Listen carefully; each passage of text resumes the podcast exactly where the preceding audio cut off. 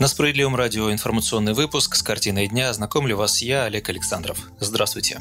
Кривая заражения в России начала выравниваться, об этом сообщил глава Минздрава Михаил Мурашко. Достигнут баланс поступающих и выписывающихся пациентам с коронавирусом, отметил он. Выступая накануне на правительственном часе в Госдуме, министр рассказал, что почти полторы тысячи пациентов с новой коронавирусной инфекцией в стране находятся на аппаратах искусственной вентиляции легких. Мурашко также частично согласился с доводами лидера «Справедливой России» Сергея Мироновым, который настаивает на необходимости убрать посредников из медицины, частной страховой компании. Михаил Мурашко признал, что систему ОМС необходимо реформировать.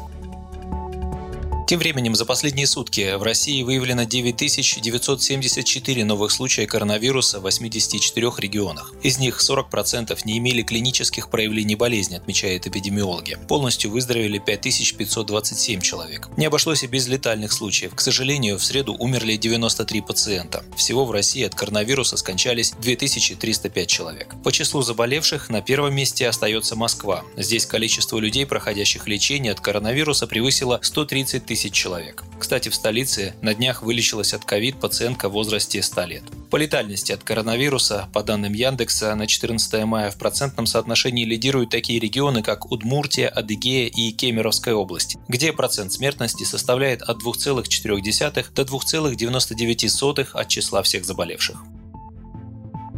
Совершенно не верят в цифры по смертности от COVID-19 в нашей стране западные СМИ. Так, британская газета Financial Times утверждает, что число умерших из-за коронавируса в России может на 70% превышать официальные данные. Публикацию тут же прокомментировали в отечественном Минздраве. В министерстве пояснили, что при выборе причины смерти медработники руководствуются правилами международной статистической классификации болезней и проблем, связанных со здоровьем, 10 пересмотра. В министерстве пояснили, что при выборе причины смерти медработники руководствуются правилами, которые называются Международная статистическая классификация болезней и проблем, связанных со здоровьем здоровьем 10 пересмотра, а в случаях с коронавирусной инфекцией международными методическими рекомендациями по удостоверению и кодированию COVID-19 в качестве причины смерти. Врачи учитывают в статистике летальности от коронавируса сопутствующие заболевания. К слову, российские медики выявили новое проявление коронавируса – воспаление брюшины, сообщает пресс-служба Федерального медико-биологического агентства ФМБА.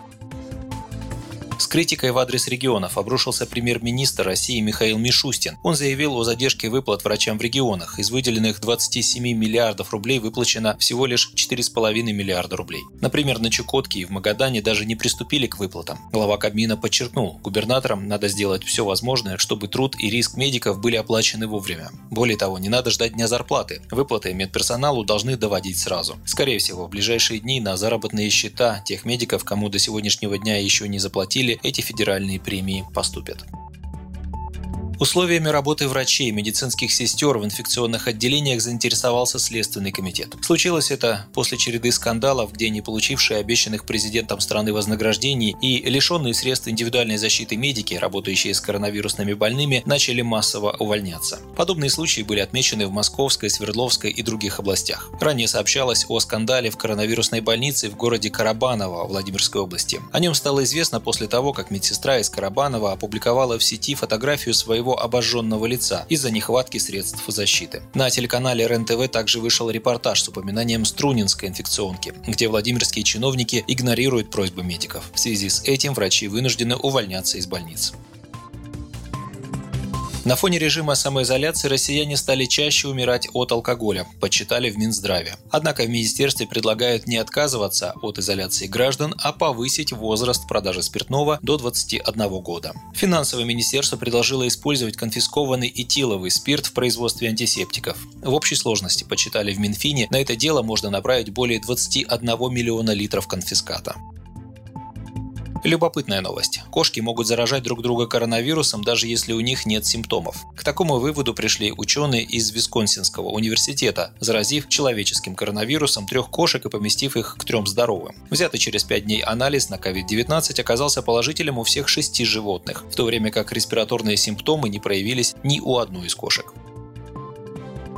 И последнее. Сроки проведения единого госэкзамена для 11-классников в 2020 году будут скорректированы и перенесены с 8 июня на более поздний период. А для девятиклассников обязательные экзамены по русскому языку и математике вообще отменят. Итоговые оценки выставят на основании годовых. Решение об этом приняли в Министерстве просвещения. В опубликованном письме Рособрнадзора говорится, что ЕГЭ в России может пройти с 4 по 25 августа или с 11 по 31 августа. Рассматривается также возможность в условиях коронавируса провести экзамены в дистанционном формате. Последние звонки и выпускные в школах Минпросвещения также рекомендуют провести онлайн. Не исключено, что в новом учебном году российские школы после открытия заработают в новом режиме. Каждый класс будет учиться по своему расписанию, а общие перемены запретят. Все это может быть сделано в целях максимального разобщения классов, говорится в тексте рекомендаций, опубликованных Роспотребнадзором.